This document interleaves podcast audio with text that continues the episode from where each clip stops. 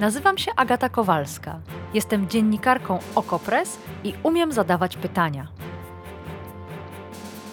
Wciąż jeszcze wierzę, że świat można ponaprawiać, więc swoich gości, polityków i ekspertki pytam o rozwiązania. Swoje tematy dorzucacie i wy, słuchaczki i słuchacze powiększenia. Wspólnie wyrywamy się z pułapki, że nic się nie da i że nic nie ma sensu. Zawsze dochodzimy do sedna. No, prawie zawsze. Zapraszam.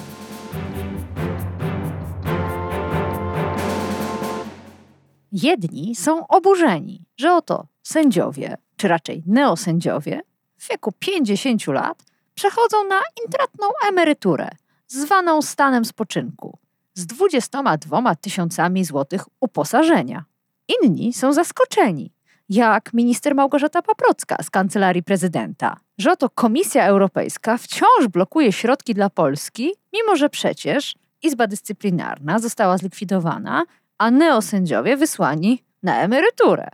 A niektórzy są złośliwi, jak Bartłomiej Przymusiński ze Stowarzyszenia Sędziów Justitia, który przypomina, że neosędzia, a wcześniej prokurator Jarosław Duś już po raz drugi w życiu przechodzi w stan spoczynku. Jarosław Duś, mając 36 lat, spadł ponoć z fotela, nabawił się 5% uszczerbku na zdrowiu i porzucił aktywność zawodową. W 2015 roku, akurat gdy PiS wróciło do władzy, Jarosław Duś odzyskał zdrowie i został prokuratorem, a później sędzią Sądu Najwyższego.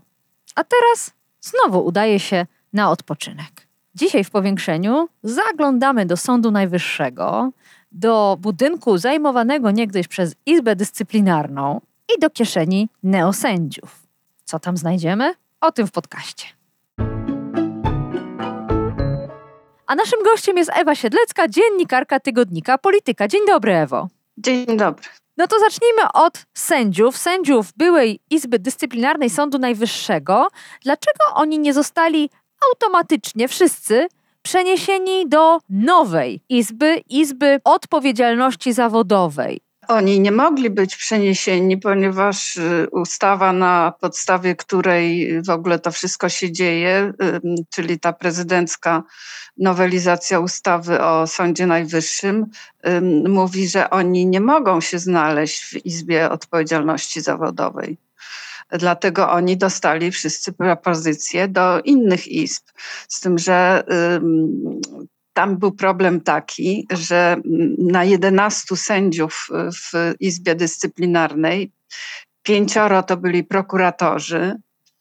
No więc trochę trudno sobie wyobrazić na przykład, że prokurator będzie orzekał w Izbie Cywilnej czy w Izbie Pracy. Właściwie jedyną izbą, która jakoś tam pasuje, to jest Izba Karna. I w ogóle prawda jest taka, że większość tych neosędziów w Izbie mm, Dyscyplinarnej, no oprócz y, prokuratorów, którzy mieli jakieś doświadczenie, no ale prokuratorskie, to większość z nich, no szczerze mówiąc, y, jakichś bogatych y, doświadczeń nie miała. To znaczy, jakby tu powiedzieć oględnie, no, korzyść z ich, z nich jako sędziów, w, nie wiem, na przykład w Izbie Cywilnej, no nie byłaby duża. Ale y, zaraz, Poza żebym to tym... dobrze zrozumiała, to co masz na myśli to to, że nie było chęci wśród prezesów izb na przyjęcie tych byłych już członków Izby Dyscyplinarnej, kto właściwie o tym decydował, który z neosędziów dokąd trafi? O tym decydowała e, wyłącznie pierwsza prezes pani Manowska i pani y, prezes z tego, co y, dowiedziałam się w Sądzie Najwyższym, w ogóle nie rozmawiała z prezesami innych izb, czy oni chcą, którą osobę by widzieli i tak dalej. To absolutnie się y, odbyło poza prezesami innych izb. To była od początku do końca decyzja pani pierwszej prezes, no i decyzja tych osób, czy one przyjmują tą propozycję, czy pójdą w stan spoczynku. Jarosław Duś, o którym mówiłaś na początku, czyli ten prokurator, 46-letni. Tak, który w wieku 30 paru lat udał się w stan spoczynku, a potem powstał z tego stanu i mało tego, że on powstał ze stanu spoczynku, to jeszcze powstał ze stanu inwalidztwa, bo miał inwalidztwo orzeczone. No ale dobrze, po prostu niektórzy to potrafią. No więc on, on powstał i został najpierw y, prokuratorem y, w prokuraturze krajowej, a potem przeniósł się do Sądu Najwyższego.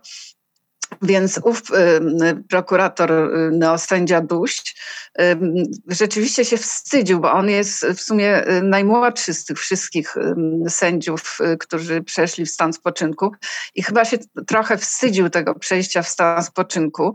W związku z tym zrobił całą aferę o to, że on owszem przyjmie propozycję pod warunkiem, że z, ze stanowiska zrezygnuje prezes Michał Laskowski, Y, no, wieloletni sędzia y, karny i y, wieloletni sędzia Sądu Najwyższego Izby Karnej, no bo się z nim nie zgadza. No oczywiście prezes Laskowski odpowiedział, że nie widzi żadnego powodu i wtedy pan Duś mógł powiedzieć z czystym sumieniem, no chciałem, ale mi uniemożliwiono i w związku z tym przechodzę w stan spoczynku ale, w wieku 46 lat. Ale czy to oznacza, że Jarosław Duś już nie będzie mógł służyć Polsce jak dotychczas? Czy jakieś prace A, może podejmować? Może zawsze ja już raz wrócił ze stanu spoczynku, może służyć dalej. No, pytanie, pytanie czy chce. No to roli? jednak jest spory luksus dostawać ponad 20 y, tysięcy plus y, półroczną odprawę za nic nie robienie. Znaczy tam też był taki problem i to całkiem poważny problem, że w Izbie Dyscyplinarnej po prostu było mało pracy. Ale dlaczego to problem? No już mówię, jaki to problem.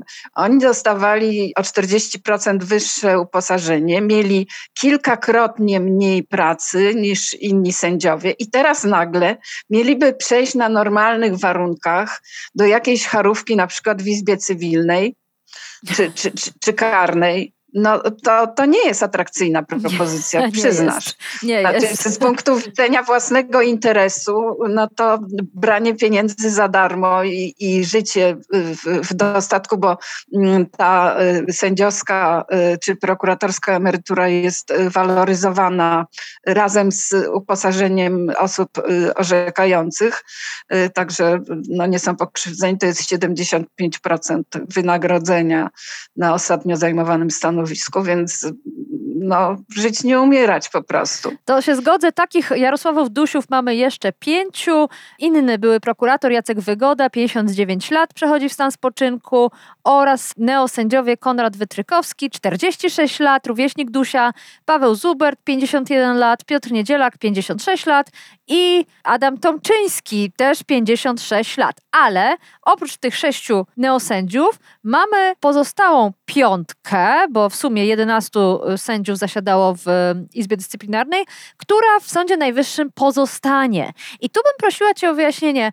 Izba Dyscyplinarna została zlikwidowana, i wydawało się, że ci sędziowie, neosędziowie, są jedną z przyczyn tej likwidacji, ich niepewny status, a nagle pozostają w Sądzie Najwyższym. Jak rozumieć ich rolę orzeczenia składów z ich udziałem? Y, no to, to jest rzeczywiście problem. On wynikł z tego, że ta ustawa prezydencka, znaczy jej jedynym celem y, było odblokowanie pieniędzy z KPO. Nikt tutaj się nie interesował tym, czy te rozwiązania w ogóle mają jakiś sens z punktu widzenia wymiaru sprawiedliwości. I właśnie to, co słusznie powiedziałaś, zresztą to, to nie są jedyni neosędziowie. W, w tej chwili już blisko połowa sędziów w Sądzie Najwyższym to są neosędziowie. W każdym bądź razie były orzeczenia rzeczywiście mówiąc,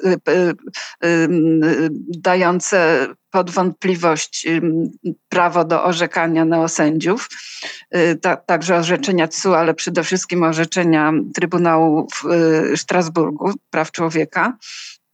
No i zostawianie tych ludzi w Sądzie Najwyższym jest oczywistą nielogicznością. Ale tak jak powiedziałam, to miało być po prostu mm, zrobienie czegoś albo czegoś, żeby mm, Unia odpuściła, żeby Komisja odpuściła. I tak też się stało. Znaczy, wszyscy mm, prawnicy, którzy no, nie są, że tak powiem, ślepymi zwolennikami y, reformy a la PiS, mówili, że ta ustawa prezydencka nawet nie wypełnia tych oczekiwań y, trzech, które postawiła Urszula y, von der Leyen na jesieni. No ale też z drugiej strony Unia bardzo chciała te pieniądze odblokować, akceptację KPO chciała odblokować, no więc przyjęto to jako coś, co wystarcza do tego, żeby odblokować KPO. No chociaż zaraz Urszula von der Leyen powiedziała, że no ale to nie jest wszystko wykonane, więc to przechodzi do kamieni milowych. Te słowa są zresztą teraz często cytowane przez polityków Prawa i Sprawiedliwości e, z znów oburzeniem, zdziwieniem albo wkurzeniem. E, konkretnie w Dzienniku Gazecie Prawnej szefowa Komisji Europejskiej powiedziała, nowa ustawa nie gwarantuje sędziom możliwości kwestionowania statusu innego sędziego bez ryzyka, że zostaną pociągnięci do odpowiedzialności dyscyplinarnej.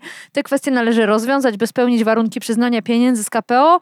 E, tymi słowami jest zdumiona e, już cytowana przeze mnie Małgorzata Paprocka z Kancelarii Prezydenta, która mówi, że projekt jest znany komisji, projekt prezydencki był znany komisji od kilku miesięcy, więc skąd te słowa? Jeszcze na chwilę wróćmy do systemu dyscyplinarnego, który ma się zmienić. Izba Odpowiedzialności Zawodowej. E, kto do niej w takim razie trafi, skoro, jak mówisz, nie byli sędziowie Izby Dyscyplinarnej. Tylko jeszcze y, słowo takie gorzkie y, a propos Ursuli von der Leyen i tego, co i Komisja Europejska i Rada Europejska robiły wokół tych warunków postawionych Polsce. Ja podejrzewam, że Małgorzata Paprocka, minister Małgorzata Paprocka rzeczywiście ma powody do, do bycia zdziwioną, ponieważ ponieważ uznano na początku, że to, co przedstawił prezydent, wystarcza. Y, wystarcza do tego, żeby to KPO odblokować. Ja mam po prostu żal y, do Unii generalnie, a w, w, szczególności do Komisji Europejskiej i Rady Europejskiej. Mam żal, że tak odpuszczają, bo to wygląda tak, że są najpierw buńczuczne, rozmaite mm, właśnie słowa typu nie będzie pieniędzy, jak nie będzie reformy i tak dalej, po czym reformy nie ma, y, pieniądze prawdopodobnie będą. No ale to na marginesie. Pytałaś o tą Izbę Odpowiedzialności Zawodowej, więc ja tutaj, y, y, y, znaczy do, do tej Izby mm, mają być mm, wybrane osoby z pominięciem tych, które były w Izbie Dyscyplinarnej, z pominięciem prezesów Izb, no i oczywiście pierwszego prezesa Sądu Najwyższego. Ale dlaczego? Właśnie zatrzymajmy y, się na tym. Dlaczego sędziowie byłej już Izby Dyscyplinarnej Sądu Najwyższego, którzy mogą zasiadać w Izbie Karnej, w Izbie Cywilnej i tak dalej, nie mogą być w tej grupie losowanej, bo ten system polega na tym, że najpierw jest losowana duża grupa, z której prezydent później będzie wybierał. To dlaczego oni nie mogą trafić do tej puli, skoro wygląda na to, wedle prezydenta, wedle jego ustawy, wszystko z nimi w porządku? To co ich odróżnia od pozostałych sędziów i neosędziów? Ich odróżnia to, że zwróciła na nich uwagę, zwróciło CUE, zwróciła Komisja Europejska. No, naprawdę, to jest to, co powiedziałam na początku, że ta ustawa nie jest do rozwiązania jakichkolwiek, y, realnego rozwiązania jakichkolwiek problemów w wymiarze sprawiedliwości. Ona służy, służy, czy właściwie służyła wyłącznie do odblokowania KPO. I KPO zostało odblokowane. I, i, i, i dlatego ta ustawa jest niespójna. No więc ja, jak, jak słusznie mówisz, w tej Izbie Odpowiedzialności Zawodowej spokojnie mogą się znaleźć y, neosędziowie. No i teraz y, ja mam pytanie, y, czy, ponieważ jeden z kamieni milowych mówi o tym, żeby y, y, y, Polska zagwarantowała, że sprawy sędziów, zarówno te dyscyplinarne, jak i takie związane z ich pracą, na przykład przenoszeniem z wydziału do wydziału i tak dalej, że te sprawy ma sądzić niezależny, ja teraz cytuję, niezależny i bezstronny sąd ustanowiony przez prawo. Ustanowiony przez prawo znaczy tyle, że y, jest y, ustanowiony zgodnie z, tak. z prawem polskim i unijnym. I orzecznictwem CUE. Mhm i orzecznictwem i, i CUE, ale też to bardzo ważne, Trybunału w Strasburgu, dlatego że konwencja o prawach człowieka i orzecznictwo strasburskie, co zawsze jest podkreślone, jest integralną częścią prawa unijnego. I z tego orzecznictwa jasno wynika, y, że żaden neosędzia nie, nie spełnia warunku niezależnego, bezstronnego i ustanowionego przez prawo, dlatego że prawo y, w sytuacji, w której y, w mianowaniu sędziego uczestniczy organ polityczny zdominowany przez polityków i sterowany przez polityków, jakim jest neo-KRS, ta sytuacja wyklucza uznanie tego sędziego za niezależnego i bezstronnego. I jeszcze jedna ważna uwaga. To nie chodzi tylko o to, czy on, jakbyśmy mu tak wejrzeli w duszę, w sumienie, to czy on jest niezależny i bezstronny. Bo na przykład być, być może jest, bo ma pisowskie poglądy, prawda? I wtedy y, on będzie jakby orzekał zgodnie ze swoim sumieniem, które jest, ja już tak mówię zupełnie w skrócie, pisowskie, to znaczy, żeby opisać mm, stosunek y, PiSu do, do, do sędziów, do y, niezależności sądów i tak dalej.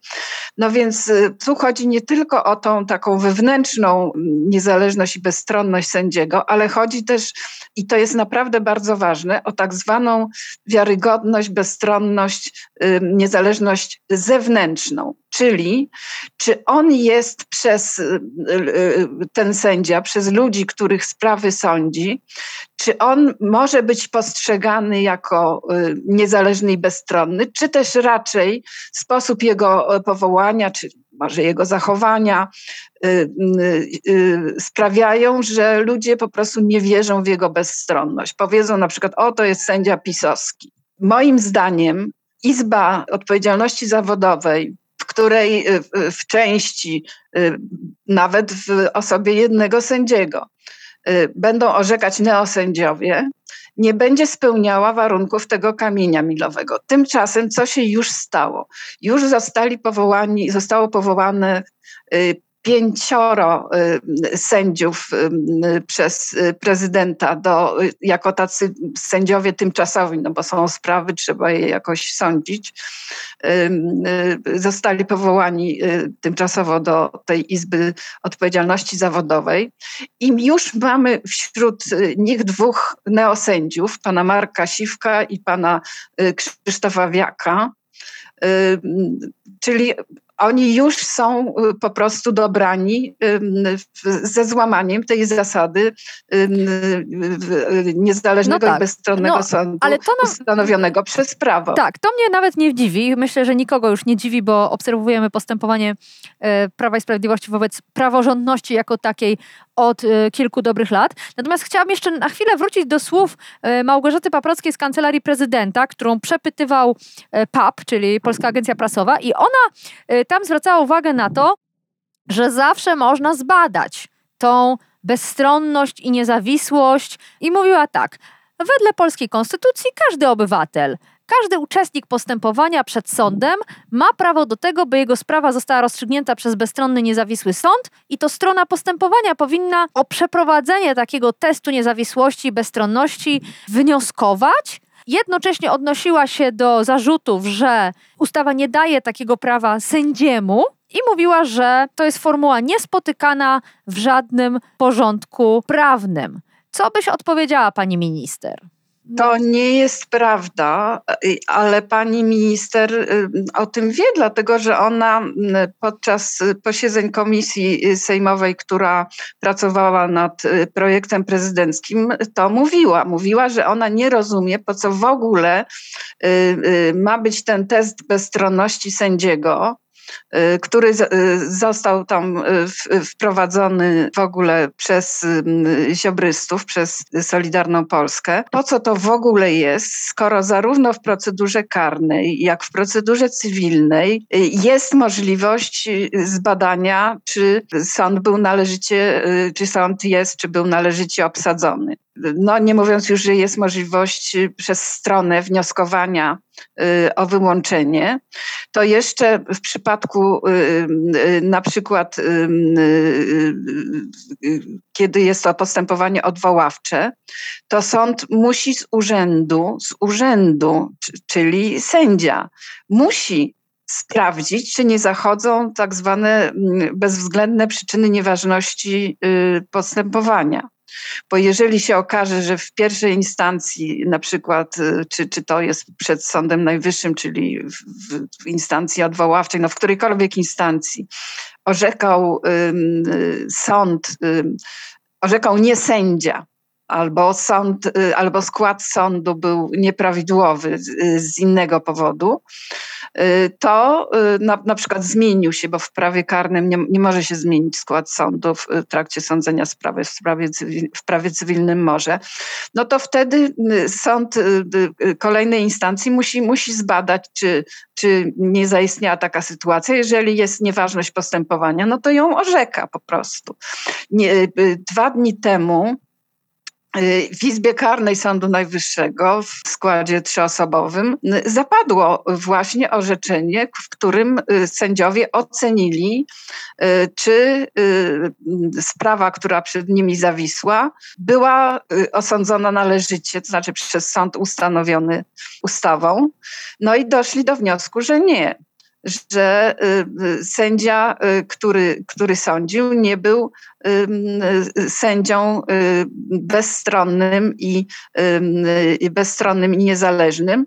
To chodziło o takiego słynnego zresztą sędziego y, Daniluka, który y, dzięki swoim koneksjom w partii rządzącej naraz siedział na trzech stołkach w trzech sądach. Y, no tam była taka kombinacja, że w jednym y, musiał być, żeby dostawać dodatek mieszkaniowy, y, w drugim dodatek preze- tak, tak. Za wiceprezesa i tak dalej. Tak no, już mniejsza z tym. W każdym razie sytuacja zupełnie żenująca. No i Sąd Najwyższy orzekł, że, że nie jest to sędzia bezstronny i, i, i niezależny. W każdym razie jego bezstronność i, i niezależność zewnętrzna o której mówiłam, y, no jej nie ma, tak? To znaczy ludzie mają prawo sądzić, że to jest człowiek władza, a nie sędzia. No dobrze, to zostawmy już Małgorzatę Paprocką. Wróćmy do jednego z warunków Komisji Europejskiej, który ewidentnie nie został spełniony, chociaż polski rząd uważa, że został, więc tutaj też będę potrzebowała żeby się rozstrzygnęła. Chodzi o zawieszonych sędziów. Igora Tuleje, Beatę Morawiec, Waldemara Żurka i innych. W jaki sposób... E, w sumie sześciu jest. E, tak, w sumie to sześciu. To znaczy Igor Tuleja nie jest zawieszony. Igor Tuleja ma odebrany immunitet. On jest... Ale liczy się oczywiście liczy się do, tych, do, tej, do tej grupy. Tak, tak, no tak. właśnie. Tak. Jaki jest właściwie teraz e, ich los? Jakie są ich możliwości wedle ustawy? No, Ursula von der Leyen mówiła, że ten wymóg komisji został zupełnie zignorowany. Ale rząd twierdzi inaczej. To jak to w końcu będzie? No, niestety, znowu muszę powiedzieć gorzkie słowo, dlatego, że mm, o ile na początku te trzy warunki, które, że tak powiem, ustnie przedstawiła jesienią Ursula von der Leyen, jeden z tych warunków rzeczywiście przewidywał przywrócenie sędziów do orzekania, Y, to y, potem no jakby z tego odpuszczono. A kamień milowy, na który, że tak powiem, jak gdyby przeszły te warunki, mm, które miały być najpierw warunkami akceptacji KPO, ale z nich, jak widać, zrezygnowano. Więc ten kamień milowy to już nie mówi o przywróceniu sędziów, i to, to dla mnie jest niepokojące, tylko o udostępnieniu im procedury, w której będą mogli starać się o, o, y, o odwieszenie tego immunitetu. No a to ta procedura jest, tak? W ustawie mamy tę procedurę. Właśnie, właśnie, dokładnie. Więc tę procedurę im ustawa prezydencka y, oferuje. To znaczy oni mogą się zgłosić y, tam w, w, w ciągu trzech miesięcy do Izby Odpowiedzialności Zawodowej, jak gdyby z taką, no nie wiem jak to nazwać, kasacją w tych swoich sprawach dyscyplinarnych. Y, no i mieć nadzieję, że rozstrzygnięcie będzie inne niż było, to znaczy zostaną y, im przywrócone immunitety. Ja rozumiem, że te twoje y, gorzkie tylko, słowa... Tylko gwarancji, mhm. gwarancji żadnej nie ma. Mhm. To jest po pierwsze. No po drugie, oni tego po prostu nie zrobią. Dlatego jeżeli w Izbie Odpowiedzialności Zawodowej i w ich sprawie przypadnie im neosędzia, to oni tego po prostu nie zrobią robią. Dlatego, że ci wszyscy sędziowie, między innymi dlatego są prześladowani, że nie uznają neosędziów za sędziów. I tak jak nie przychodzili na te sprawy do Izby Dyscyplinarnej, nie uznając za sędziów ty, ty, ty, tych neosędziów, którzy tam zasiadywali, to samo zrobią. Ale z, chwileczkę, moment.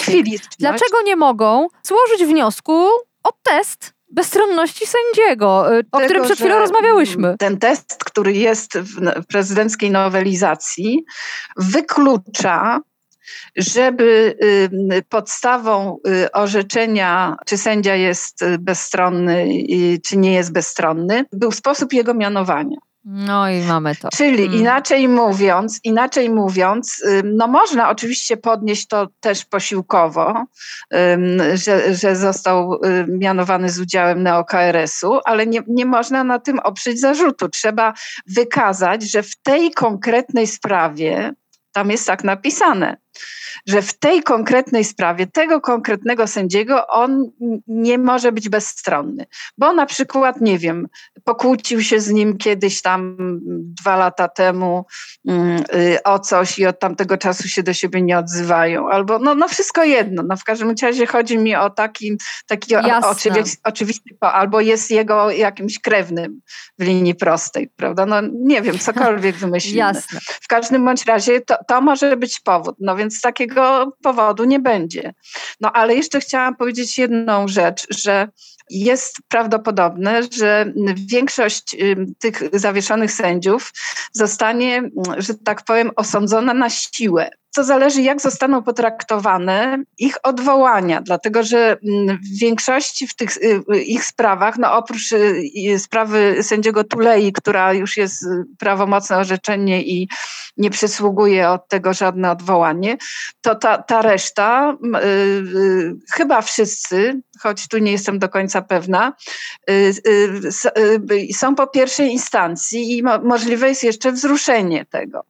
I po ich pełnomocnicy poskładali odwołania. No i teraz, y, ponieważ Izba Odpowiedzialności Zawodowej dostała jak gdyby w spadku wszystkie sprawy po Izbie Dyscyplinarnej, więc dostała też w spadku odwołania.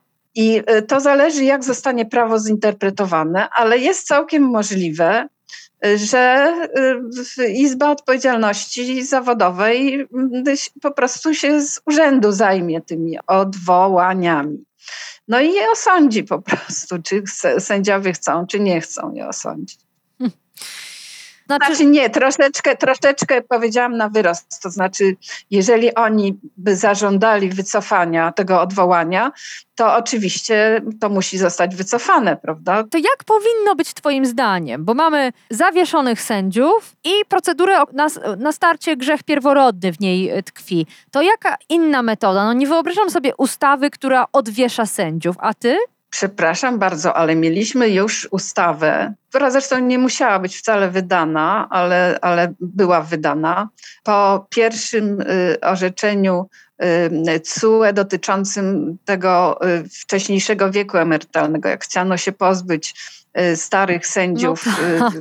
a przede wszystkim Małgorzaty Gersdorf z Sądu Najwyższego, to obniżono im wiek emerytalny i przymusowo przeniesiono wszystkich w stan spoczynku. CUE orzekł, że to jest y, sprzeczne z y, y, unijnym prawem i wtedy PiS znowelizował ustawę i z powrotem przywrócił ten wiek i, i przywrócił sędziów. Rozumiem. Tak? Rozumiem ten jak sposób. Najbardziej, jak najbardziej jest to możliwe, ale część z tych sędziów zawieszonych, w tym Igor Tuleja, który ma po prostu odebrany immunitet, ma wykonalne, niektórzy prawomocne, a niektórzy wykonalne tylko, orzeczenia mm, Sądu Pracy o tym, że należy ich przywrócić do orzekania. I te orzeczenia nie są przez y, prezesów sądu i y, przewodniczących wydziałów y, respektowane. W tej chwili na przykład mijają trzy tygodnie, jak sędzia Gonciarek swoje orzeczenie, znaczy to jest y, takie postanowienie tymczasowe w ramach zabezpieczenia powództwa y, Sąd Pracy dał, że ma zostać przywrócony do orzekania na, na swoje poprzednie stanowisko do czasu rozpatrzenia jego sprawy wniesionej do Sądu Pracy. No i nowa prezeska Y, Sądu Okręgowego w Warszawie od trzech tygodni nie reaguje. Ewa Siedlecka, dziennikarka tygodnika Polityka. Bardzo dziękuję za to spotkanie i wspólne przyglądanie się losowi zawieszonych, niezależnych sędziów i bogatych w nowe uposażenia neo-sędziów. Dziękuję, Ewo. Dziękuję.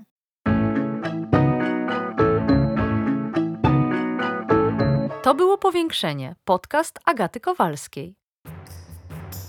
Powiększenie znajdziesz na stronie Okopres i w Twojej ulubionej aplikacji do podcastów.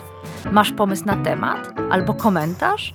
Napisz do mnie agata.kowalska małpaoko.press Stałych darczyńców zapraszamy na grupę Okopres na Facebooku Twoja okolica. Tam też toczymy dyskusje o świecie i o podcaście. Dziękujemy za Wasze wsparcie.